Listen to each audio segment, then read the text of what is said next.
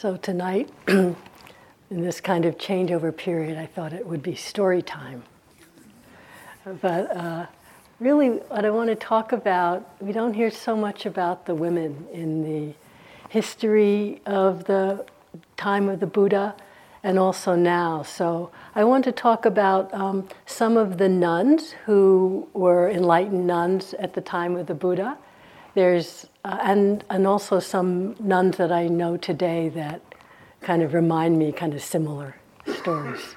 So story time, but it's I feel it's really important to uh, remember to know that when we we it, there's a quite a um, a rich uh, place in the text where there's poems from there's uh, poems from enlightened monks and poems from enlightened nuns. And then we have a little bit of the story about some of the nuns. And it's really cool to read them because it really brings them alive. Just as when you, if you read the suttas, you might think it feels very dry and dull, but you start to get a sense of the personalities of the different monks, and so also with some of these nuns. So I only have time to pick out a very, very few just to give you a sense of the range. But what I love about it is it gives me, um, I really feel like I can relate different personalities, different situations in life before they became nuns, different uh, ways that they awoke quickly, slowly, good horse, bad horse, you know, all of that. It's very accessible to how we are today, and it brings it alive for me anyway. Um, from just being some distant, oh yeah, and there were some women too, you know, kind of fluffing along, doing their best. it's not like that at all, you know. It really gives a sense of the, the power of the women just as much as the men, yesterday and today. So, first, I want to read a translation by Andy Olendzki from the Study Center. Um, he likes to translate uh, poems from Pali to English. And this is a poem of a nun um, the nun Soma, uh, with Mara, and Mara is the personification of delusion, the personification of kilesa, of temptation. And there's often these dialogue poems with both nuns and monks and the Buddha, where Mara comes and tries to say, What are you doing? You're wasting your time. You're too stupid. You'll never do it. Whatever he thinks will, you know, seduce them. So this is one of that. So she enters this grove to practice, and Mara comes and wants to make her waver and abandon her commitment. So Mara says, That which can be attained by seers, the place so hard to arrive at, women are not able to reach since they lack sufficient wisdom. And so Soma thinks, you know, who is this? I see you, Mara, you know. And she answers, I mean, she's not thrown off at all. She says, What difference does being a woman or a man make when the mind is well composed, when knowledge is proceeding on, when one rightly sees into Dhamma? Indeed, for one to whom the question arises, Am I a man or a woman? Or even, Am I something at all? To them alone is Mara fit to talk. so you might as well get these women, awakened women, they're tough and clear and strong, just as equally as the men. And as Andy says, you know, he thinks this is a definitive statement in the Buddhist tradition about the equality of the sexes in terms of awakening. So these women who we have poems from, of course, we only have poems from the enlightened ones, uh, same with the monks. And they've come from all walks of life and they manifest their awakening. They live in, the nuns in all different ways. There's not one way to be, either before you begin your practice or after. Some became great teachers, well known. Some lived quiet um, lives of a, of a hermit. Some were just happy to kind of run the community or just live quiet in the community. You know, some were reclusive, just, just as with the monks, living in all different ways. So, to talk about, one has to start with um, the, the woman who's kind of like the mother of the non, non Sangha. You can't really skip her. Um, Mahapajapati Gotami, who was the aunt and stepmother of Siddhartha the, before he became the Buddha, because his mother died when he was a week old. And he was, his mother was the queen married to King Suddhodana, and her younger sister, Mahapajapati Gotami, was also married to the king. The kings had various wives at that time. So she really raised um, Siddhartha as her own son. And so, and also his son, his son, Rahula. So after he'd gone and become the Buddha and had left, um, she was, of course, living with her husband, the king. And at this period, many of the people in the Buddhist, many of the men in the Buddhist family were leaving to become monks. And women at this time in this society were, were uh, defined, their social status was defined by their male relationship. So they were, you know, somebody's daughter, somebody's wife, somebody's mother, son's mother, you know. So when her husband, King Suddhodana, died, and then her son also went off to become a monk. Buddha was already the Buddha. And then there was a period where um, both sides of the Buddha's family, the Sakyans and the Kolya, Kolya, the two clans, they got into a battle over water rights of a river. I think I mentioned this once. And they had a big battle, and so again, a lot of men were killed. Then the Buddha came to try to um, help them come to an end of it. He gave such an inspiring Dharma talk that it ended the conflict, but then a lot of the men who weren't killed, they also went off and became monks with the Buddha. So it was actually at this time that Pajapati, being the queen, so a kind of a natural leader, she and many other women were actually left without male relatives. So they started thinking, well, why don't we too? We also want to you know, renounce the world and wake up, not just because of there's nothing else to do, which sometimes that's why people ordain as monks and nuns even today, but it really kind of, yes, we too want. And at that time, there was no um, order of nuns. And as I think we've said, at that period in India, there were various wandering ascetic orders and just loose cannons wandering around being ascetic as well. But the orders were all those of men. It was kind of not done in the society. You know, it really was, in a way, an unspoken way, seen as, as really a threat to society to begin to set up an order of renunciate women. Because, of course, the women hold the society together. So, no, we can't do that. So, anyway, Mahapajapati went to the Buddha and asked him very, very sincerely, you know, that she would like to ordain. And he listened, but he said, No, sorry, Gotami, please don't set your heart on women being allowed to do this. And he, she asked the requisite three times, after which, if the Buddha's ever going to say yes, he would. And, she, and he didn't, he still said no. And then he um, took his bowl and went with his monks to another place on their regular tour, like a hundred miles away or so. So she, Pajapati, and there were quite a few women with her. They cut off their hair, put on saffron colored robes, and barefoot followed the Buddha and the men to the next town, to Vesali. So they weren't so used to walking around barefoot on the roads as the monks were. So it said when, when she got to Vesali with a number of Sakyan women, and she was standing outside the hall where the Buddha was teaching, and it said she arrived there with swollen feet and covered with dust and looking very pitiful and crying. And this is where Ananda steps in. Ananda is also a cousin of the Buddha, so in some way also related to Gotama. They were all related back then, it wasn't such a huge scene. And Ananda, being the Buddha's attendant for 25 years, he's probably of all the monks, if you read, he comes across as the, the most kind of human of all of them. He's kind, he's friendly, he's, he's the Buddhist attendant, but whereas sometimes these days, if you see a big, a big kind of spiritual person, their attendant seems to serve the function of keeping people away. Ananda served the function of trying to get as many people in to hear the Dhamma from the Buddha as possible. And so he's always kind. So he intervenes here at this point. And he again asked, he said, It would be good, Lord, if women were to have permission to do this. And again, the Buddha says no to Ananda, don't set your heart on this. So Ananda thought, let me try asking in another way.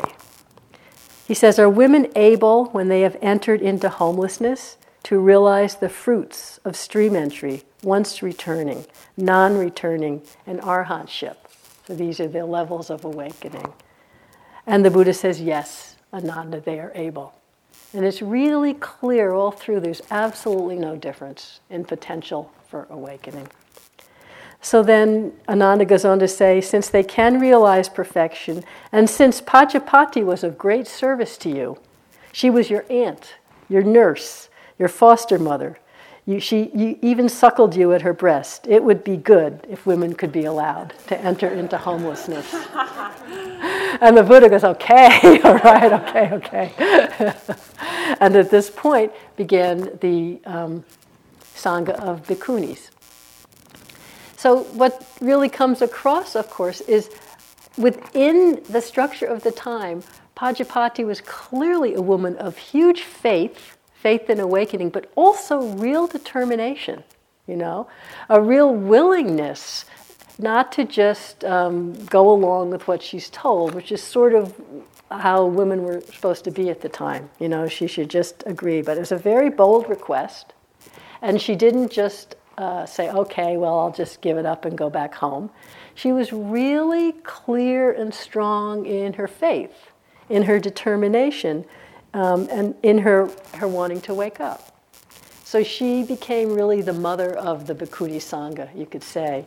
And from the time that she and all these other women were ordained, she was one of the, well, obviously, she was the first teacher, but also a very um, very powerful and very popular teacher. Many, many women came to her. So, in a way, she's, when she died, she's said to have lived to be 120 years old.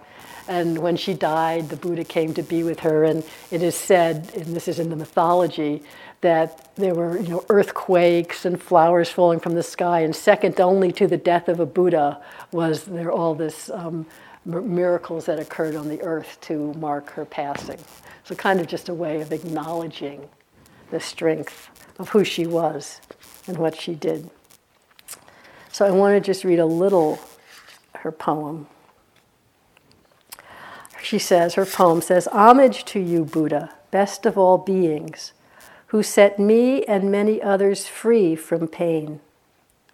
All pain is understood. The cause, the craving, is dried up.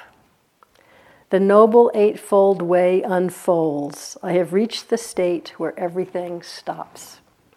I have been mother, son, father, brother, grandmother. Knowing nothing of the truth, I journeyed on. But I have seen the Blessed One. This is my last body, and I will not go from birth to birth again. Look at all the disciples all together, their energy, their sincere effort. This is true homage to the Buddhas. That's you, you know. Disciples together with your energy and your sincere effort. It's homage to all the Buddhas and the potential Buddhas that each of us are. And I get a sense from her of the, how she's really mm, kind of the holder of the community, that what she looks out and sees is how all the disciples are paying homage through their sincere practice.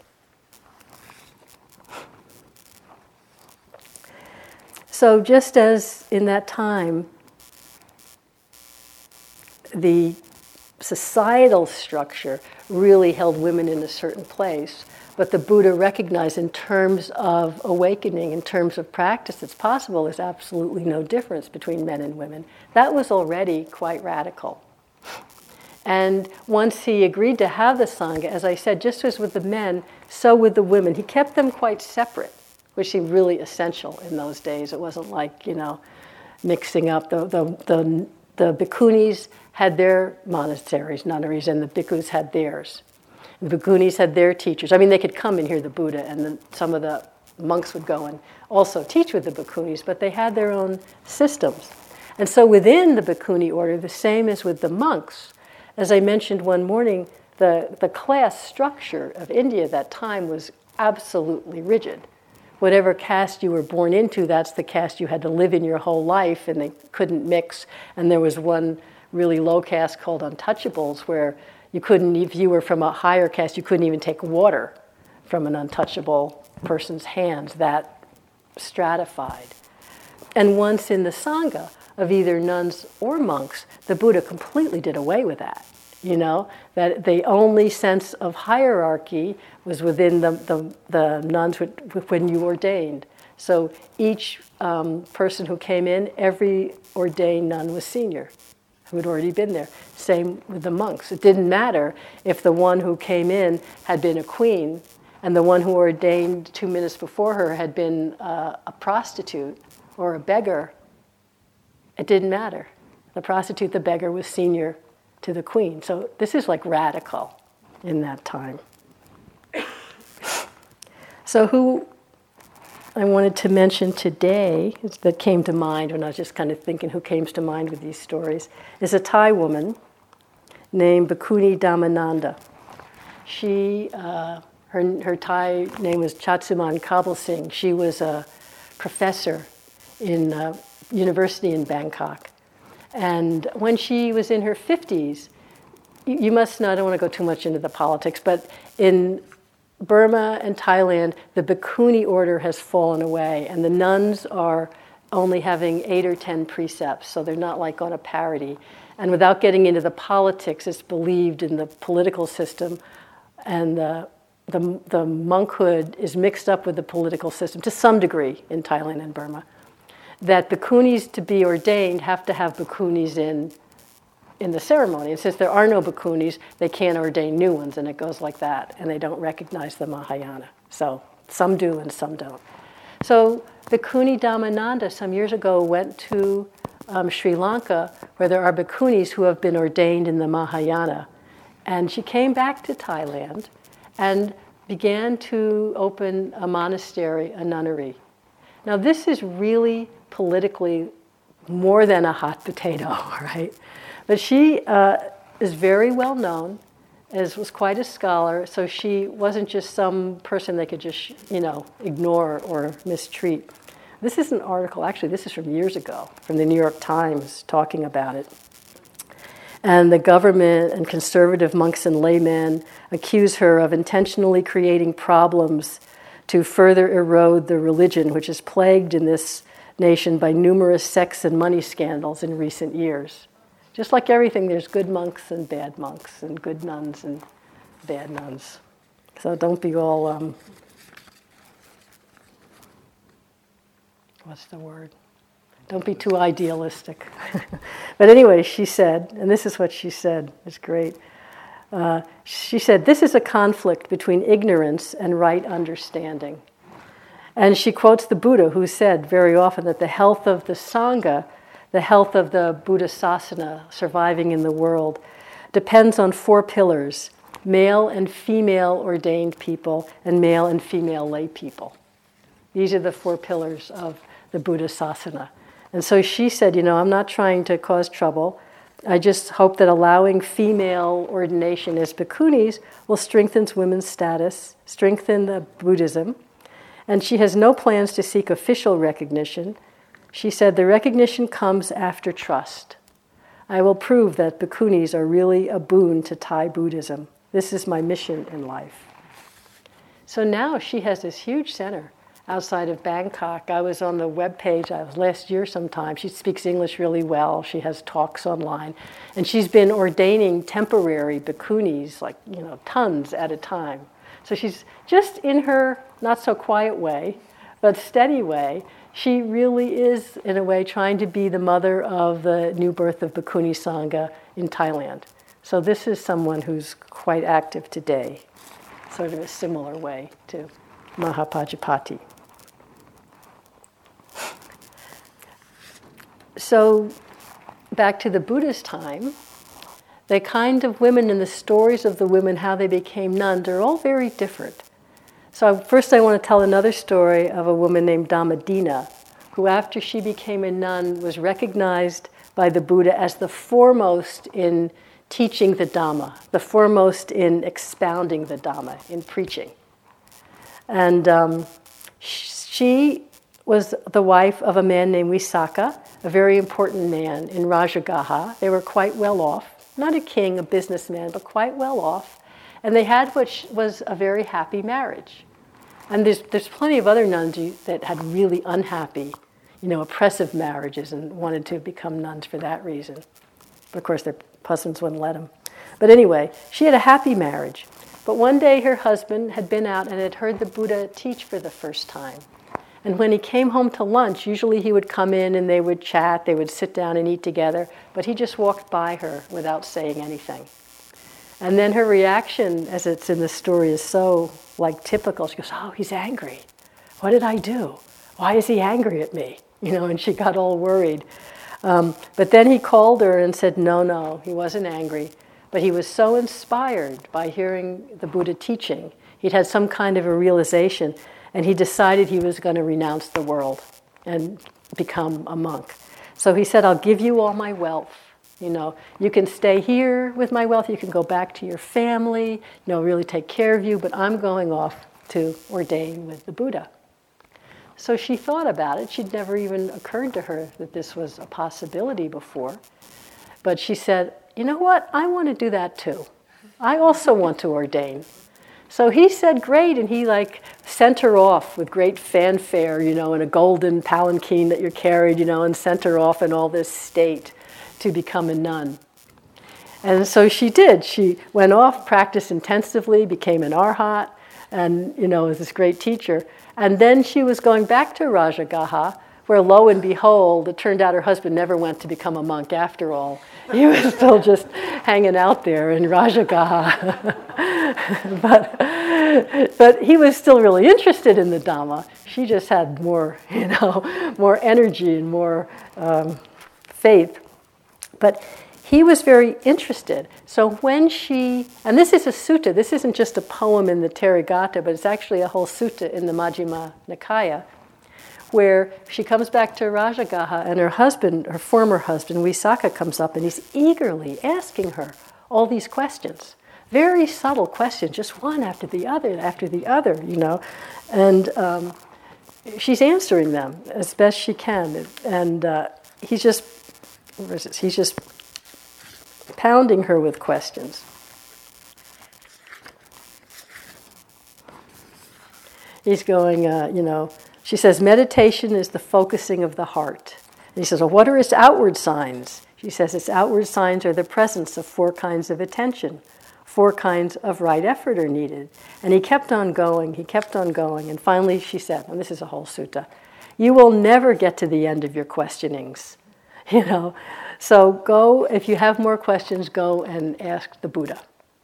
So he went, and of course, when you've been questioning another monk or nun, you always go and report to the Buddha what you asked, what they said. So he did that. And this, as the Buddha said, the Buddha praised Dhammadina, saying, Dhammadina possesses learning and great wisdom. Had you asked me, I would have answered exactly as she did. Her answer was correct, and you should treasure it accordingly. And this is actually a very high, not just praise, but it's a statement. They call it a Buddha Vachana, the word of the Buddha, which is really says a rare example of saying there's an equivalence in this statement between her wisdom and the Buddha's wisdom. It's a very, very strong statement of her. So that's Dhammadina. And the person that it reminds me of that I wanted to tell you about is a nun uh, who lives in Burma today. Her name is Do Yuzina. I've met her quite a few times. She is a very, very serene, calm, very strong person. She's maybe mid 40s, I would say. She's a teacher in the tradition of Mogok Sayadaw tradition. It's a different um, technique and a different emphasis from the Mahasi Sayadaw tradition. Those are probably the two main strands of styles of meditation in, of Vipassana in Burma, and then Pa Auk Sayadaw is maybe the third. So she has she lives in a monastery where the Sayadaw, a male uh, monk, is the abbot, but she is really the well-known one, the famous one, Dayusna. People come from all over to ask her questions, to ask her advice, to offer her, and she's uh, a very strong teacher.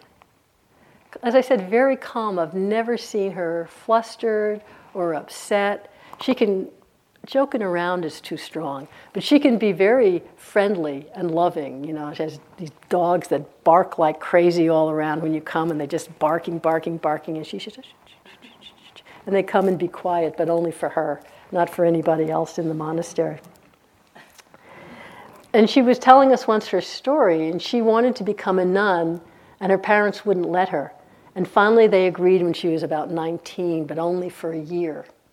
But after a year, she really wanted to stay.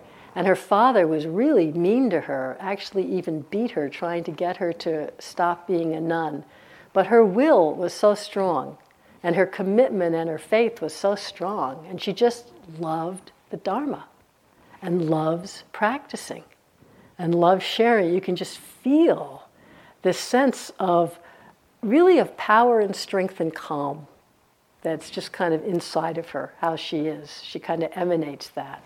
And she just loves the Dharma. But she has amazing energy.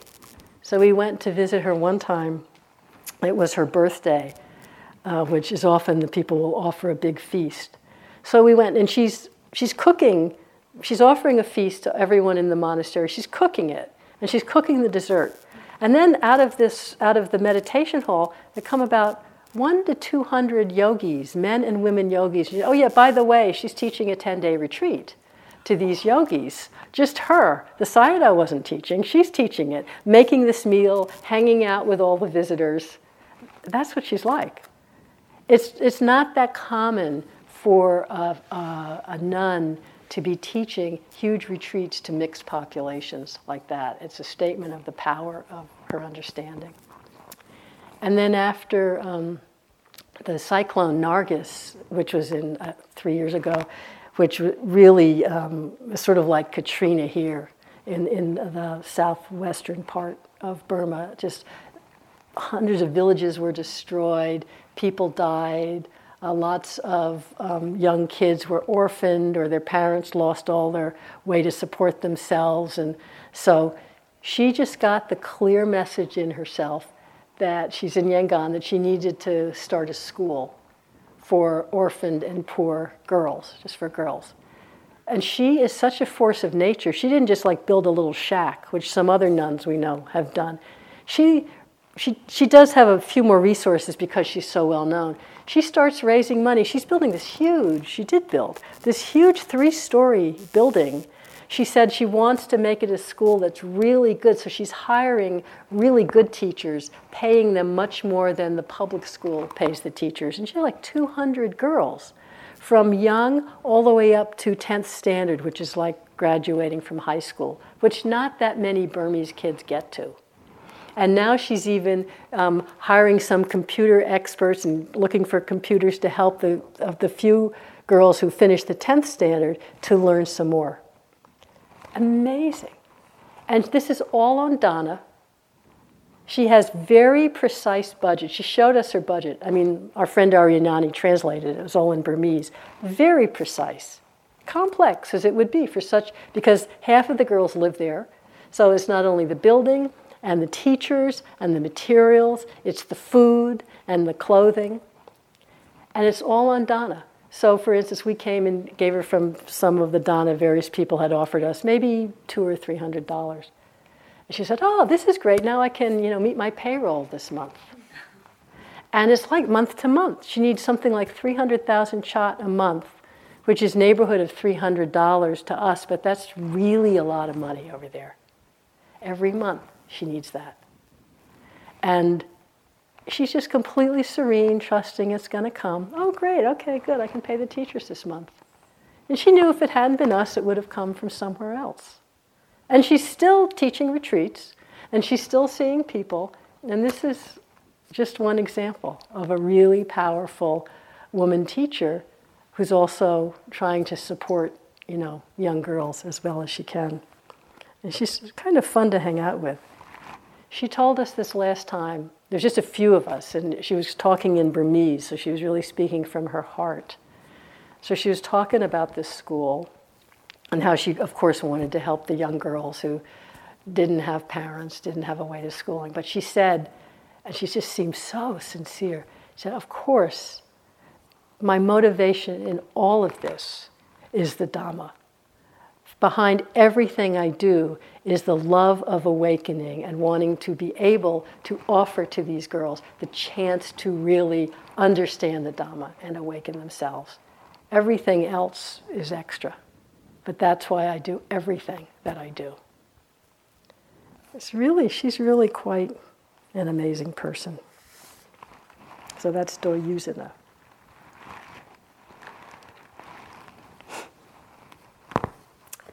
There's many of the nuns in the suttas who became nuns not like Dhammadinna, just like, oh yeah, sure, why not? But from amazing, really intense suffering in their life, where they're just at their last wits' end. And of course, afterwards, when they awaken, they have so much compassion and understanding of suffering that they become powerful teachers for other women in suffering. So I'm going to really, really condense this story. But the, this, is, this is like one of these out there stories where you think it couldn't get any worse and then it gets worse, and you think it couldn't get any worse and then it gets worse. So this woman was named Patachara from a well to do family, but she fell in love with a servant. You know, and of course, was arranged marriages. But she fell in love with a servant and they ran away and got married, which is just beyond not done. So they had to go to another town and never see her family again. But when she got pregnant, she wanted to go, go back and see her family, but understandably, her husband wasn't so thrilled with that idea. So he put it off, put it off, and she had the baby. Second time she gets pregnant, same thing. So finally, he keeps putting off, he doesn't want to go, but finally, she's just about to have the baby, and they start walking, you know, to the other village. So just some distance, maybe a couple of days' walk. And she was too pregnant, so she starts to go into labor in the middle of a field. And it's about to start storming, so her husband goes off to get leaves and brush and build a shelter. But he gets bitten by a poisonous viper and dies. So she's lying there having the baby. She doesn't know what happened to him. So she has the baby, stays there, and then she doesn't know what to do. The next day, she gets up and starts walking, finds his body, filled with grief, really nothing to do but walk on to her family. So, because it had rained so much, she comes to a river that's way swollen, way swollen. And so she's How can I get across this river with the newborn baby and her little two year old, whatever? So she thinks, Okay, I'll leave the baby, I'll walk across with the two year old, and then come back. Oh, yeah, you're right. The two year old gets swept away. She's completely losing it. She looks back, and a big bird of prey has come down and taken the little baby while she's in the river. So she's, you know, pretty much losing it, but goes on to her family's village. And she gets there and she sees this smoke rising up, and she says to someone, Where's my, my parents and my brother? And the person says, Ask me anything else. Don't ask me that. She said, That's the only thing I want to know. So they had all just died in a fire. So, as you see, it couldn't get worse. So she went crazy. I mean, she just went completely mad. And her name, um, Patachara means cloak walker. She, her clothes just dropped off. She's just walking in circles. She's just mad. And people, being how people can be, would chase her away and throw clods of dirt at her and stuff, then want her around. And at one point, um, she came to where the Buddha was preaching. And the people tried to push her away, you know, make her go away. She's naked, she's embarrassing, she's crazy. But the Buddha he went and got in her way, and he went deliberately up to her and said, Sister, recover your presence of mind. And she did. And then someone gave her a cloak so she wasn't naked. And then she said, Help me, please, help me. And outpoured her whole story. And it said that the Buddha said, and this is really like this kind of powerful teaching, you know, oh, you poor thing. He said, Don't think you have come to someone who can help with that. In your many lives, you have shed more tears for the dead than the water in the four oceans. And this actually calmed her down a little bit. And then he went on and gave more teachings about when we ourselves die, no one else can help us, no one can be with us. Even when we're alive, in the depth of our suffering, even our kin, our family cannot take our suffering away from us. This is how it is. And then he preached the Dhamma. And she really, you know, was back in her right mind. He said, Yes, may I become a nun. So, and this I like, he says, sure, he takes her, he goes with her to the Sangha of Bhikkhunis because the, and then the Sangha of Bhikkhunis ordained her. And she had to practice for a while. She wasn't one of these in five minutes, completely woke up. But she became, obviously, a very powerful teacher. It said that she's the one who's mentioned the most in other poems as someone who's helped. And her awakening poem, I like it because it describes her moment of awakening. So I feel the immediacy of it. Also, that it wasn't so easy. She says, When they plow their fields and sow seeds in the earth, when they care for their wives and their children, young Brahmins find riches. But I've done everything right. I've followed the rule of my teacher. I'm not lazy or proud. Why haven't I found peace? Can you relate? Bathing my feet, I watched the bathwater spill down the slope. I concentrated my mind the way you train a good horse. Then I took a lamp and went into my cell, checked the bed, and sat down on it. I took a needle and pushed the wick down. When the lamp went out, my mind was freed. It's also she wasn't in meditation. She was walking into her room, sitting on her bed, pushing the wick down on her lamp, just being here. Her mind was freed. And she became a great teacher for those in suffering. Here's one of uh, the poems by another woman named Chanda that she helped.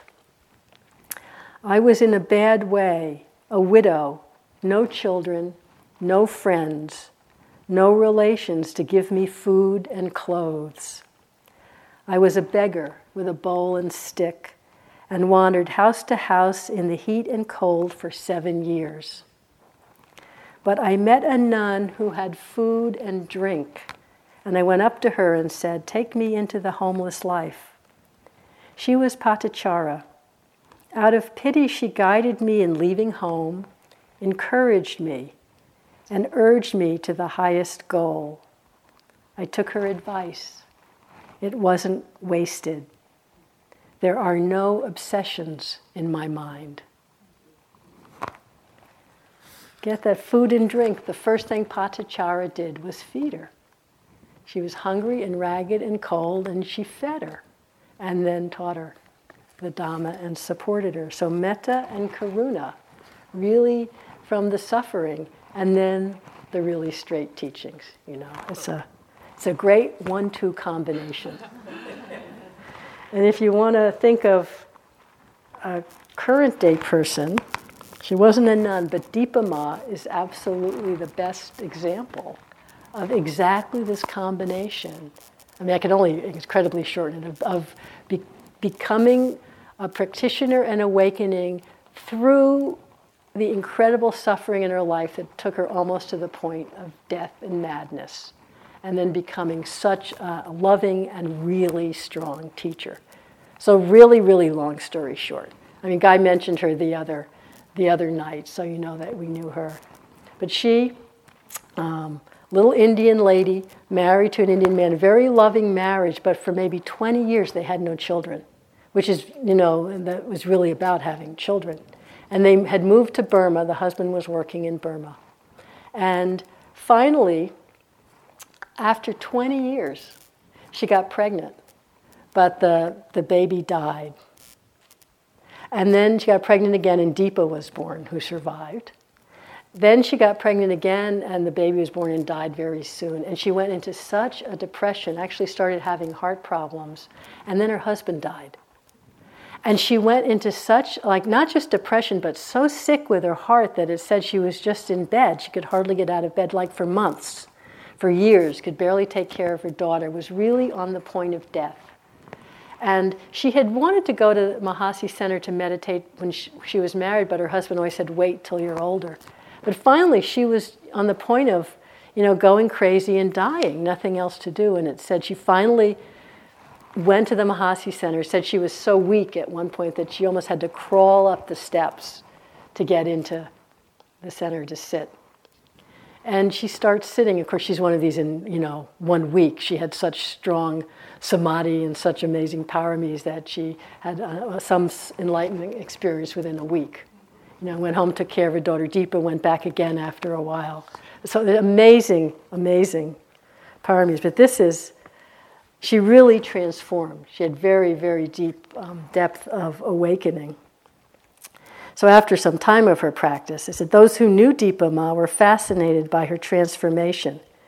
She had changed from a sickly, dependent, grief stricken woman into a healthy, independent, radiant being Dipa Ma herself said, You have seen me.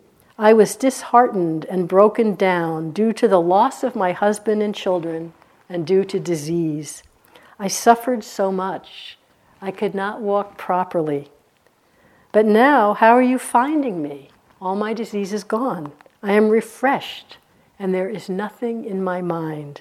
There is no sorrow, no grief. I am quite happy. If you come to meditate, you will also be happy. There is no magic, only follow the instructions. That might be our problem. only follow the instruction. Okay, so she had some paramis. We'll give her that. But so amazing suffering leading to, you know, really quick awakening in her part. And then as I think Guy was saying, she was renowned for just beaming love, just being so filled with love for whoever. But not only love, this really straight teaching as well. The first thing is she was really clear that it's not just about sitting meditation, it's not just about being on retreat, that waking up, that the practice is about everything we do. She was really clear. So she didn't become a nun. She had Deepa and she went back to India and they lived together in this tiny little one room apartment in Calcutta for the whole rest of her life with Deepa and Deepa's son. And she would just welcome anyone who came all day, every day, and teach them. She said, as long as they want to come, let me share the Dhamma with them. She was again like a mother to all of the Dhamma. She said, this is one example of how she believed that awakening is possible in any environment. She devised practices that her students could do at home. So, one woman who was trying to raise six young children alone, no way she could even sit down and meditate, never mind go to a meditation center. So, this is one practice. Dipa Ma taught the woman to notice very steadily the sucking sensation of the infant at her breast with complete presence of mind for the duration of each nursing period. This amounted to hours each day. And as Dipa Ma had hoped, Malati attained the first stage of enlightenment without ever leaving her home. cool, huh? We got no excuse. So this is love and commitment, but also she was really strong in her teaching. No mincing words. This is another story from uh, another Indian woman who was one of her students, Sudipti. And this is very straight. When my son died in 1984, Dipa Ma shocked me with her words. It was a hard teaching I have not forgotten. She said, Today your son has gone from this world. Why are you shocked? Everything is impermanent. Your life is impermanent. Your husband is impermanent. Your son is impermanent. Everything is impermanent. Your money is impermanent. Your building is impermanent. There is nothing that is permanent. When you are alive, you might think, This is my daughter, this is my husband, this is my property, this car belongs to me. but when you are dead, nothing is yours. Sudipti, you think you are a serious meditator, but you must really learn that everything is impermanent.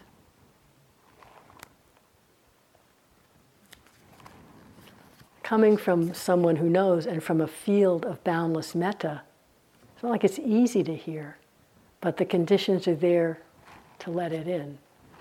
And it's really, really powerful to just to be in the presence of someone with this degree of compassion and this level of understanding and the ability to share it.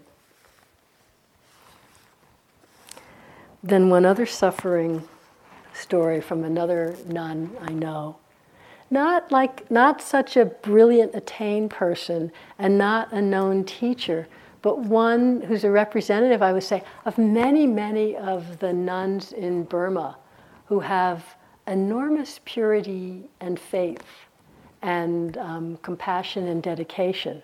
You know, and I'm sure it's the same from the time of the Buddha. Most of the nuns and most of the nuns we don't know, and the monks we don't know anything about, but enormously dedicated, fields of purity and wisdom. So this nun, her name is um, Uttara Tengi, and her younger sister is Uttama Tengi, and they have a, a little nunnery that uh, near one of the meditation centers where I sit. And again, after the after the um, the cyclone Nargis, um, the a lot of nun of nuns moved to this area in the outskirts of Yangon and started. They would get a little bit of land that someone would buy for them, and they would build. So these two nuns, with the help of their brother, their actual brother, built for themselves this little like shacky nunnery. It's like a the, the walls are plaited bamboo, which lasts about a year, and the floor is plaited bamboo, which lasts six months as a floor. And they just suddenly show up there, these two sisters and 10 little girls that are nuns. So we got to know them. And we got to know them because when we, you know, we were going around and trying to see what some of these, there's lots of nuns in this area, what they needed and offering support to the ones that just somehow, through their vibe or through talking with them, felt really sincere and some, some sense of, um, you know, purity and, and uh, commitment. And there just seemed such a sense of love and purity when we would hang out in their little place that we just got to know them better and offering them support. And then we came to know their story. Uh, again, because we were with Aryanani, who can speak Burmese and translate, it really helps. So she, Uttara Tangi, who is the older one, and she just has this brightness. You can just feel, you're just drawn to her, you just kind of light up. She uh, and her sister, and they had some other sisters and brothers, were living down in this delta area. And their family was small farmers, but okay, well enough off, could hire a few helpers. But slowly over the past few years, they'd, they'd kind of gotten poorer. She didn't really say why, as have many people in Burma. But they still had their land and they were still working. But she began in her late teens to develop some kind of illness. No one knew why, but she was getting weaker and weaker and weaker. And after some time, she was just in bed all the time. And uh, she couldn't work, but the family was also losing. They were selling their jewelry to try and get doctors and find out how to take care of her. And she said she got so weak as to the point where if her arm was lying next to her on the bed, she couldn't lift it up and put it on her chest. You know, and she could hardly even hardly talk because she was so weak. But she heard her parents talking and saying, Well, we have nothing else, but we, we need to get more money to, to take care of her, so we need to sell our house. And she heard them. They didn't know she heard. She said, No, no, no, no way. I want to be, let me become a nun. Then you don't have to take care of me. But instead of saying, oh, yeah, good idea, the parents said, no, no, we don't want you to become a nun. No, please, let us take care of you. But she insisted. So they said, well, only if your younger sister becomes a nun with you can you become a nun. The sister was sitting there. So they said, well, how did you feel about that? She said, oh, I always wanted to become a nun, you know, so this was great for me. So there was a Sayadaw, a monk in that village that they really respected. So he agreed to ordain them. And she said, first, on the first day after she became a nun, within two days, she got so much strength back that she could start walking. Just two days after becoming a nun, and she could start talking. And she just got better and better and better. I was telling this to Jack Kornfield. He goes, Well, what she needed was good therapy. Then he stopped a minute and goes, Oh, I guess she did get that. and so, just a side story, we were in their little, their, their little, you know, house. And every nunnery, every monastery is going to have a little shrine area with a Buddha statue and flowers. And they had this beautiful little shrine where they would bow and do their chanting every morning with the little nuns that they were teaching. Um, and she said, You see that Buddha statue, which is a sweet little Buddha statue? She said, Yes. She said, Well, when we ordained, they both had really beautiful long hair, like down to their, their knees. And of course, they had to shave it all off. And so they sold it. You know, I guess there's a, a, a use for hair. And with the money from selling their two hairs, they bought that Buddha statue. And so now they have it. It's like 10 or 15 years later. They still the Buddha statue that they have. And their granny and their family was all crying at shaving their hair and becoming nuns, but they were so happy. So they went to Yangon, to Rangoon, to study. And they were studying the suttas. Uh, many nuns in Burma study a lot. They learn Pali, they study the suttas, they study Abhidhamma, and they take this series of tests. The monks and the nuns is the same test it's like a five, seven, ten year process to become, when you finally pass them all, it's called Dhammacharya. And these nuns, they're studying like crazy, you know, and going on alms round and practicing. And so they studied for some years, and then they were thinking, well, now we're ready to go to a meditation center and really learn, you know, to wake up. But just then, the Sayadaw from their home village, to whom they, who was sort of supporting them and who was their kind of root guru, you could say, was getting old and sick, and he'd been taking care of some young orphan girls. So he says, he writes these two nuns, okay, now you have to take care of these 10 little girls. I'm sending them to you. Bah, you know? They're like, whoa, we didn't think of that. We were going to go and, and uh, meditate. But as they're telling us this, we're sitting in their little monastery with the 10 little girls that they've been living with and taking care of and teaching Pali and Burmese and English and sewing their clothes and teaching them chanting for the last two, three years. They just did a 180 turn. You know, they said, oh, okay, we'll go find. And they came and they built this little tiny monastery with the help of their brother, and they were totally committed to taking care of these little girls who become little nuns. They're very, very cute little nuns, very sweet, laughing. There's so much love. They're all sitting there while we're talking. And they said, and again, Uttara said with such sincerity, you know, she said, we really, it's so much, we want to be able to offer them the chance of a decent life. Otherwise, they'd just be on the street, they'd be somebody's slave, somebody's servant. So here we're teaching them you know, we're teaching them to read and write and learn the Dhamma and what it means to be a good person, you know. And it, it, when they grow up, if they want to stay nuns, great, then they can take care and teach the younger ones, and we can finally go off and meditate. and if they don't want to become nuns, that's fine with us. We, we at least, they know how to be good people. And they said, we're totally dedicating our life to this. And this was with so much sincerity, you know, joy. Not just like, okay, but joy to be able to offer this. This is one of, I can't tell you how many examples of nuns that are raising orphan girls like this, or girls whose parents are so poor they beg the nuns to take their kids, even if they only get to see them once a year. And, and when you come out of there, you're just so filled like with light and happiness. And these are just quiet, you know, no one's ever going to know them. They're, they're examples of probably hundreds, because I could name you like 10 other nunneries with similar kind of stories. I mean, maybe not the story about the sickness and, and going on.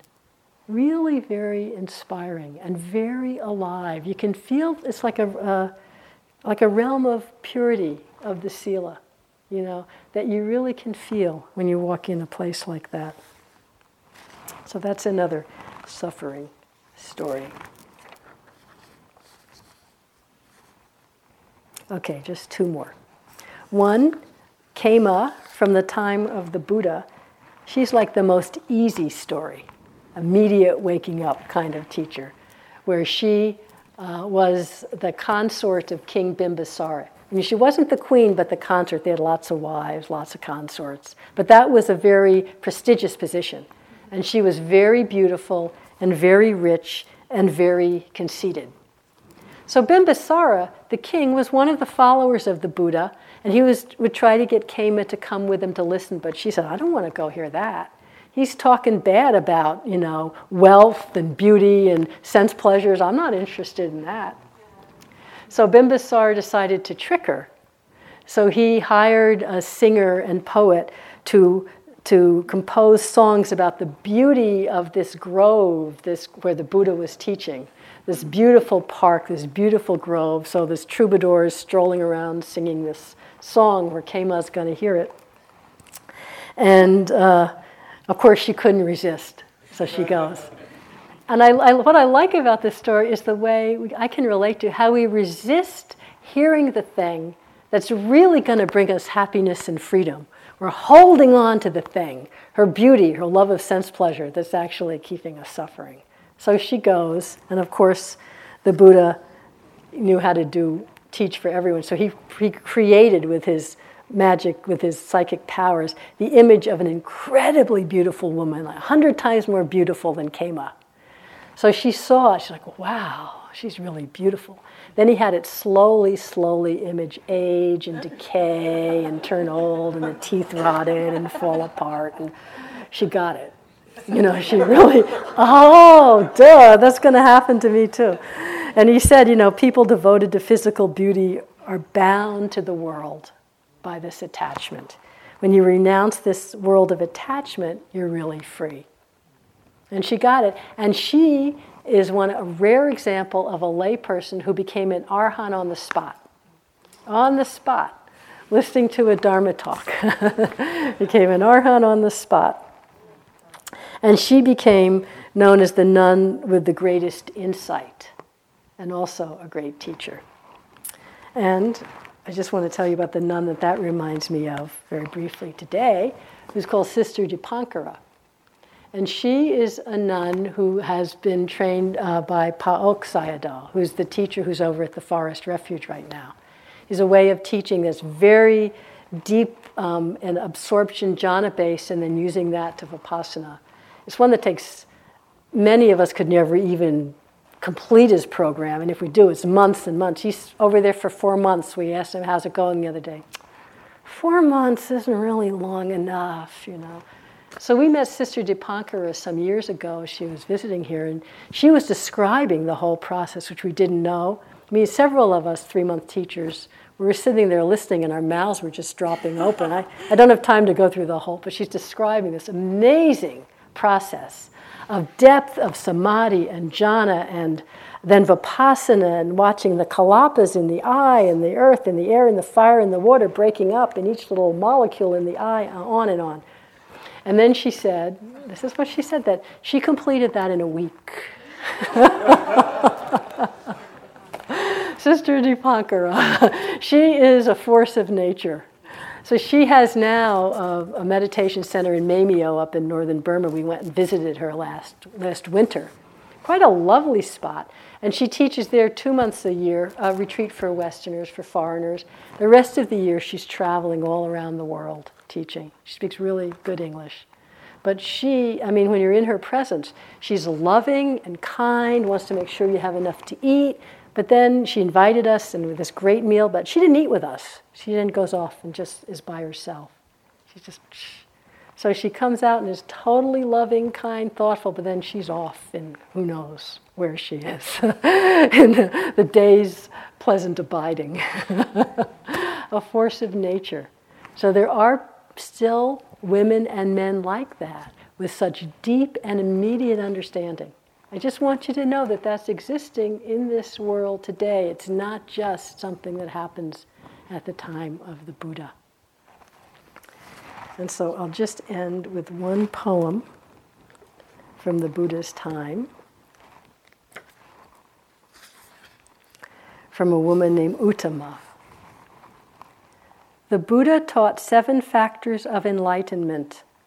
They are ways to find peace, and I have developed them all. I have found what is vast and empty, the unborn. It is what I've longed for. I am a true daughter of the Buddha, always finding joy in peace. So let's just sit quietly and find joy and peace for a moment.